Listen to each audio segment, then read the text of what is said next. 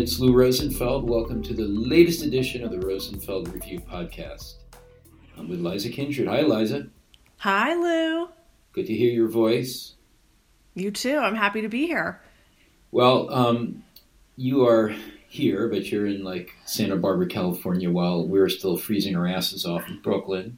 I'm sorry to tell you, or I'm happy to tell you, that the sun is not out today. It is dreary. Good. I'm really, really happy to hear that. Uh, otherwise, I was pretty much going to end this interview now. Instead, we'll keep it going. Uh, Liza speaking.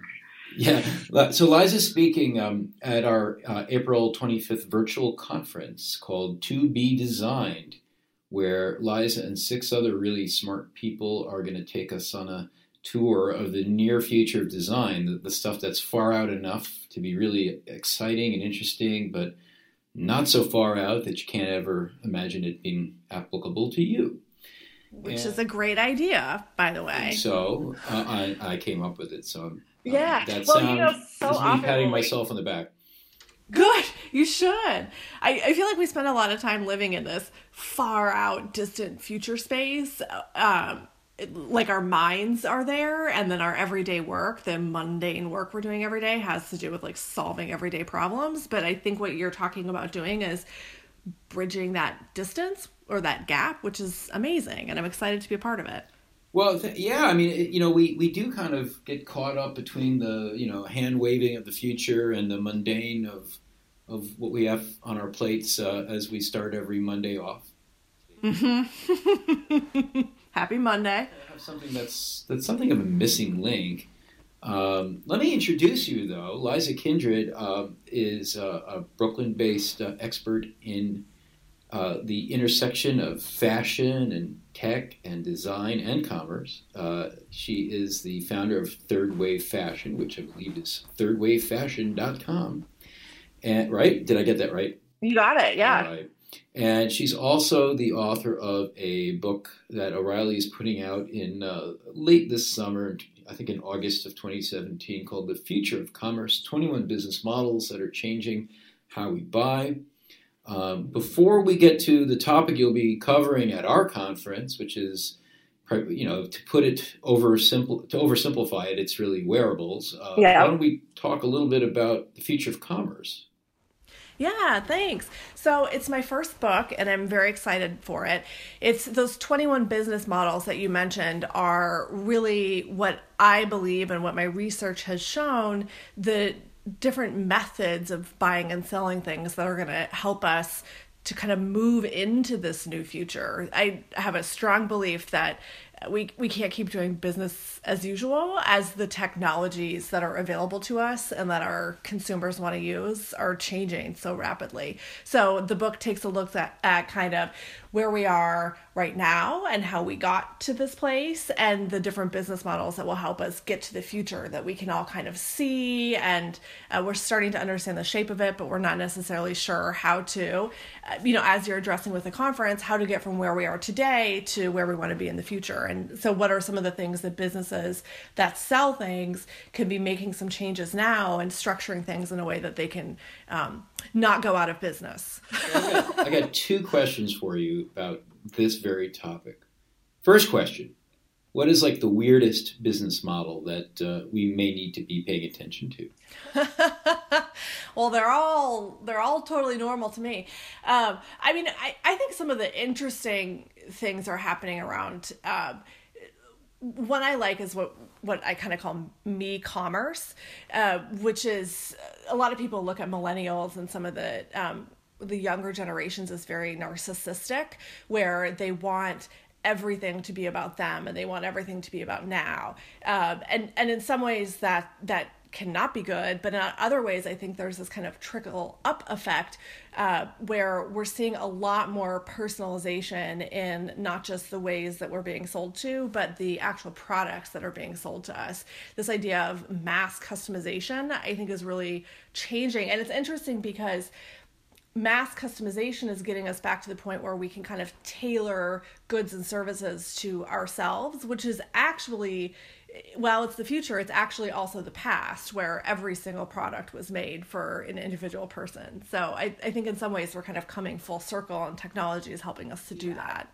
No, my daughter, who's uh, is 13, was giving me a hard time about giving millennials a hard time. I'm not sure she even really qualifies as such. Who knows? I have no idea. Like you could pick any one person and they could be in any three generations according to whatever researcher you're looking at. So, who knows? I don't know. You know, and then but you know, you know really I mean like, you know, we the millennials get pissed off because you know, they're just doing what we the older people who've been, you know, building a lot of this infrastructure that uh, it, just for them have been promising.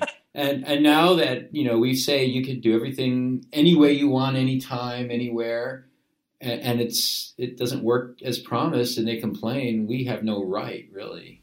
I know, I know. You know, um, so listener, Lou and I are both parents to teenagers, and so we both kind of get to experience what it's like to live with people from this new kind of native digital generation, and it's fascinating. Well, let me ask you the other question. This is selfish because you know this is for my business, but I, I'd like to know if you have come across any really interesting models that someone who is in the business of selling books and conference tickets should keep in mind? well, to be, yeah, yeah, really. Um, one of the things that I think is most interesting about my book is that all the different models that are in there can be applied in ways that are large and small. And, and so a business could just like completely shift and say, all right, we're going to just follow this one model all the way down the road and we're going to change the way that we're doing it uh, completely, or we're just going to test things out a little bit. And so part of what I think is interesting is actually testing things out or combining a couple of different models. And one of the things that I know that you did with this conference is you actually asked people okay, what do you want to see? And that to me is something that very future focused uh, businesses are doing. And so I commend you for that because there's a lot of people right there out there right now that are still kind of guessing what their consumers want and to actually ask people what they want and to co-create i think is really powerful tool so good job well thank you well we should actually move on to the conference and, and i um, but i will be looking uh, to get a, a, an autographed copy of your book because i think i could really use it uh, so i look forward to uh, the future of commerce coming out Thank uh, you. later this yeah. summer um, I, I, I, I won't say I name checked my daughter. I guess I, I offspring checked her, and I'll offspring check my son really quickly as a transition. Uh, this morning I was on Amazon, and it was a it was a Monday morning, and nothing was going right. And I figured, well, you know what ought to go right is I should be able to buy six little white sockies, six pairs of socks for my eight year old son on Amazon, Fruit of the Loom, name brand, and uh, you know for an eight year old, and um, uh, I bought them before. He actually, it's like one of the few things he likes. Uh, he's in one of those stages where nothing is good except yeah. his socks. And I was like, all right, I'm going to make at least one person happy. And by extension, I'll make myself happy. I'll buy him the damn socks. I'm going to buy socks. And I couldn't. I, I Why? Bought, I bought something that, I don't know, you know, it, it was I'm not sure I got him the right thing. It, it, it you know, I, I, had the order receipt from the last time I bought him, uh, the email from, you know, I don't know, eight months ago, or whatever it was, and I couldn't figure out if I was buying the same product, and the sizing oh. wasn't. Amazon's, uh, you know, the vendors don't always put the sizing information yeah. properly. I don't know what size I got. I don't know if I got the right style. Uh, did I buy you know, men's or, or boys or, or, you know, elephants. I really couldn't tell you, and I guess ah, we'll, find out knows? really soon.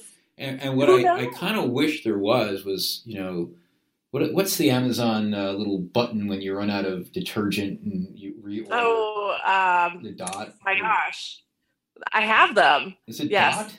No, dash. Dash. All right, yeah. that's close. I need like little dashes on his socks, and um, well, you know, they're wearables. Maybe uh, are, are, you going to be telling us to to um, uh, be ready to design a future where idiots like me can actually replenish the sock supply in their households? Okay, well, first of all, the idiot is not you, it's Amazon. I feel like what you're demonstrating is, is a really good example of why Amazon struggles with uh, fashion, among other things. I mean, white socks are a commodity, but and that's one of the only ways that Amazon is able to sell clothing is when it's commodity based, like socks, t- t-shirts, underwear, that well, kind of thing. Yeah, I mean, commodity. It's like it should be utility. I should, it's like turning on the faucet and expecting water to come out. I should be able to turn on Amazon and expect socks to come out when I need. Yeah, yeah. No, I mean they're too big for their own good. And another thing that that I find personally very frustrating, and I know other consumers do as well, is that you never know what what price you're paying and if it's a good price or not because Amazon has variable pricing. Their prices are changed on their website.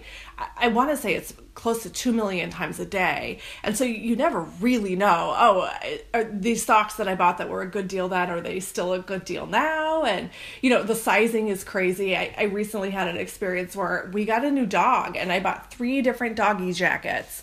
Um, all size small and it was so comical. It, like one was for a tiny doll. It was like the three bears. One fit just right and one was for a giant enormous like rottweiler dog. And they all said small you know? And i think what you're talking about is really something that um, again gives us a clue as to as to what Amazon's not doing well. But also, I, I don't think that what you need is a button. I think what you need is um, nanofibers that are woven into the socks that will actually understand when they're worn through and will order the socks for you so you don't ever have to actually think about that. Or better yet, um, fibers that will actually keep themselves clean. And so you don't have to throw them in the wash. You don't have to replace them as often. That's more compelling than a button, don't you think? Yeah, well, I mean, my kid doesn't necessarily want us to wash his socks for some bizarre reason. So that would be nice.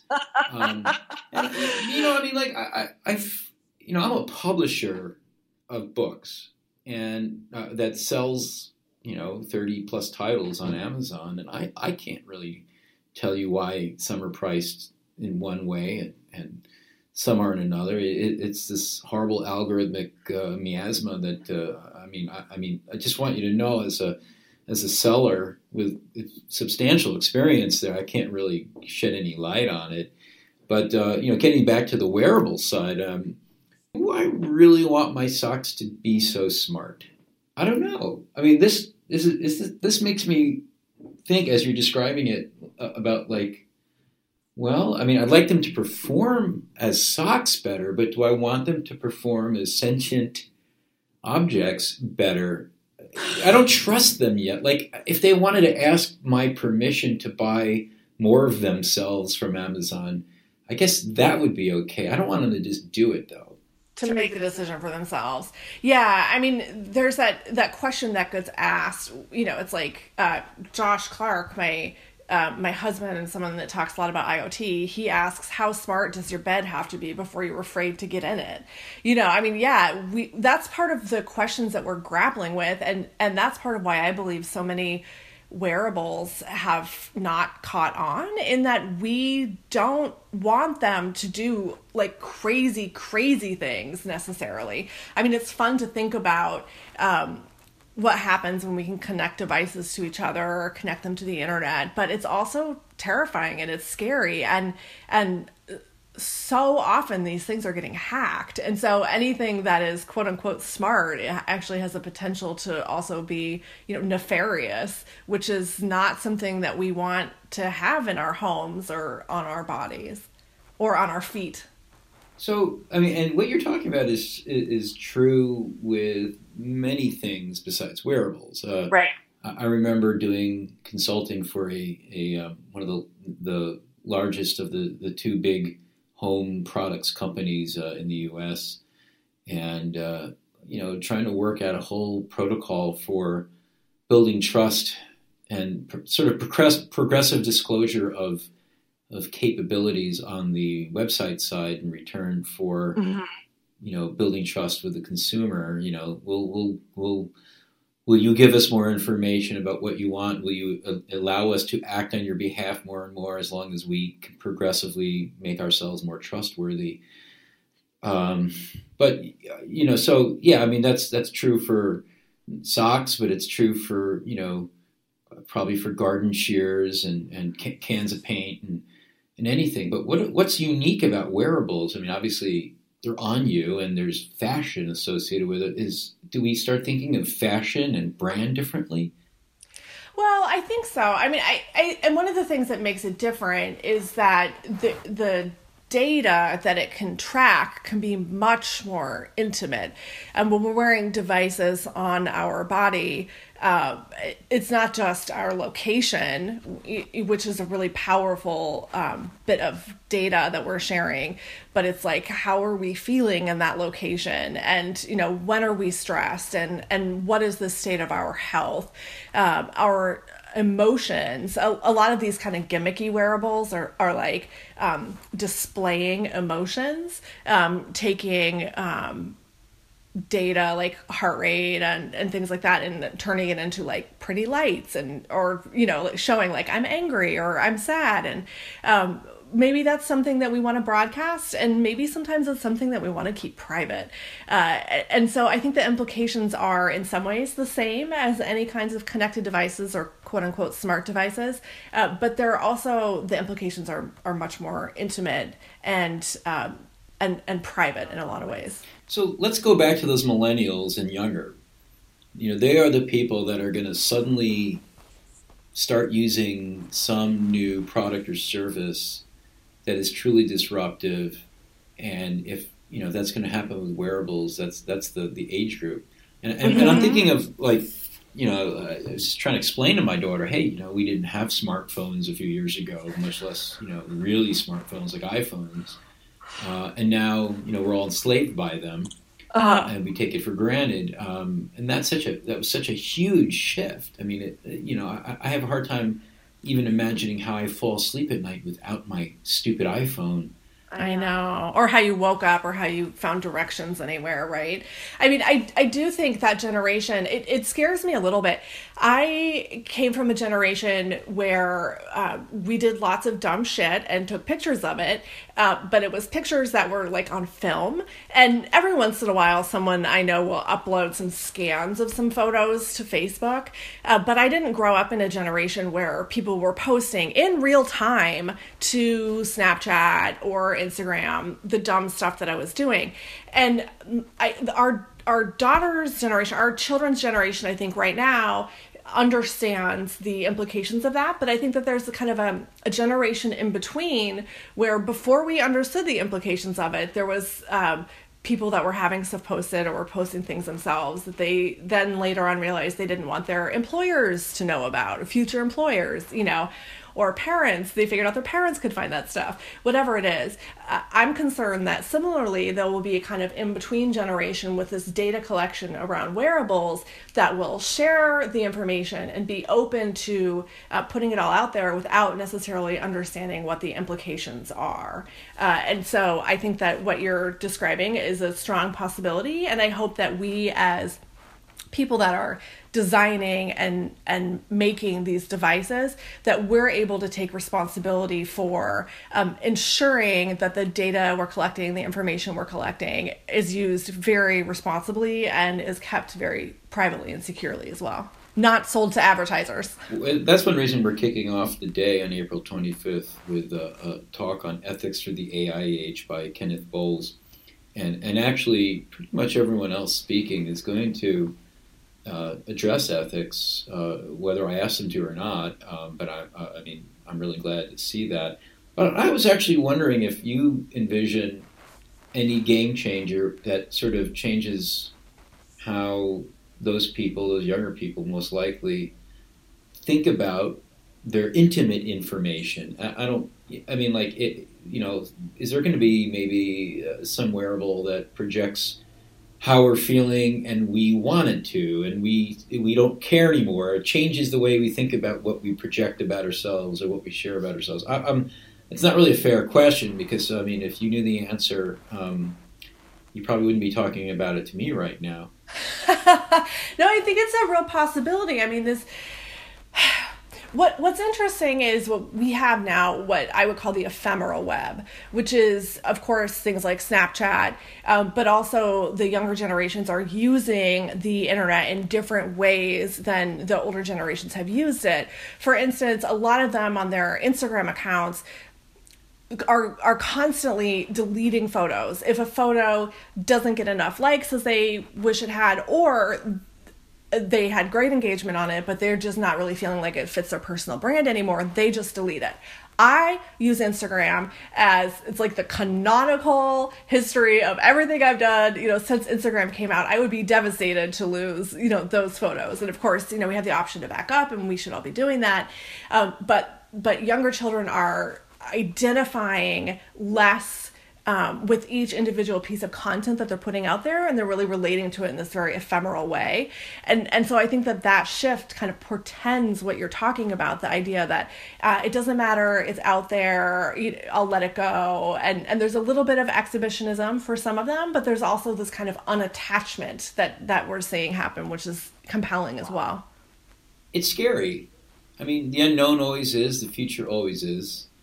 Um, when you're a parent, that adds a, an extra dimension of, of uh, fear. Do you see anything in the near future, at least, that makes you feel optimistic, hopeful? Yes, yeah. It is scary. But I what makes me feel optimistic is that I'm seeing a real backlash to to to building the kinds of tools and technologies that are are using people. Uh, and i'm seeing so many people that are are understanding now that they don't want to work for their devices or their gadgets. They want to have them work um, they want to instead have the gadgets and devices working for them. And and this idea of unattachment uh, and and supporting people as they become more engaged not with technology but as they become more engaged with their own lives. I'm seeing this movement towards that and it has me feeling very excited and optimistic. I one of the things that uh, I've been working on is this idea of mindful technology, which really stemmed from the work that I've been doing on wearable tech. Uh, and part of mindful technology for me is this like everybody hates how much they are on their own phone. Like I don't know anyone who's not, not like oh yeah. Like i know i shouldn't and like i hate that i do but i do right? Like we all feel that way myself included. Uh, but i think that's good because what i'm realizing is that so many of us are also open to doing things differently because we don't want to feel that way. And so what we need is some kind of guidance and some perspectives and some ideas about how we can design things differently and what are some kind of goals that we can shoot for that are not like the stickiest apps and like the most possible times opening an app in the day or like whatever it is. We're starting to kind of move in that other direction, which I think is so cool. Wow, I'm I'm happy to hear that because I've been I don't know. Again, it's a Monday, so you know through the lens of today, everything looks kind of uh, a little uh, dystopian. Yeah, it can feel that way at times. Like really, that and and if we kind of head down that road, it's easy to see what that future looks like. You know, when we stand on the subway platform or whatever, walk down the street, and if we look around us and everyone is just buried on their phones, constantly standing online anywhere, it feels horrible. Like, even if we're people that do it ourselves, which I think the vast majority of us are you look around and it's like ick like why is everyone just like stuck in their device but and so you know like if we focus on that dystopian future it certainly presents itself to us. But but i also see this huge movement towards uh, mindfulness and towards wellness and taking responsibility. And i think that as as designers and builders of these technologies we can really help to fuel that future and feed those urges in humanity as well which i think is a great responsibility. And it is like can't happen too soon but i think the possibilities are really there. Well not only can we but we must. And if anyone is going to help humans continue to live lives worth living uh, in an age of rampant technology. You know, who's going to humanize it if not us? it's not the humans. Yeah, it's so Especially true. Especially the people who are designing the world. Um, so, yes. uh, you know, this is very much in line with uh, uh, some of the other uh, presentations that we're going to have on April 25th. And I want to thank you. And I want to just mention really briefly some of the other people who will be speaking. Uh, besides Liza Kindred, uh, we'll have Kenneth Bowles, uh, who I mentioned is going to be talking about ethics, uh, Giles Colborne on designing conversations, Carla Diana on crafting holistic product experiences using light, sound, and motion, uh, Mike Kuniavsky on the UX of predictive behavior for the Internet of Things, and uh, Chris Noessel, uh, whose book will be out very soon, it's one of ours, on designing agentive technology. And we also have, as an added bonus, this um, up and comer guy, John Maeda, who will be reporting uh, on some of the trends that he's seeing in his uh, latest design and tech report. It's all taking place April 25th. It is a great lineup, and it April 25th is the date. Mark your calendars. It's uh, when you um, get your ticket. You also get all the recordings. So even if you can't make the make it to all, because you may be in a time zone that's different than the Eastern time zone of the U.S., recordings are included in the ticket price. It is. You can learn more at the number two bedesigned.com. Two number two bedesigned.com. And uh, Liza Kindred, thank you for joining us today. Liza is. Uh, as I mentioned, uh, author of The Future of Commerce and the founder of Third Wave Fashion. So happy to have you with us. Thanks, Lou. Thanks for having me. I'm excited for the conference.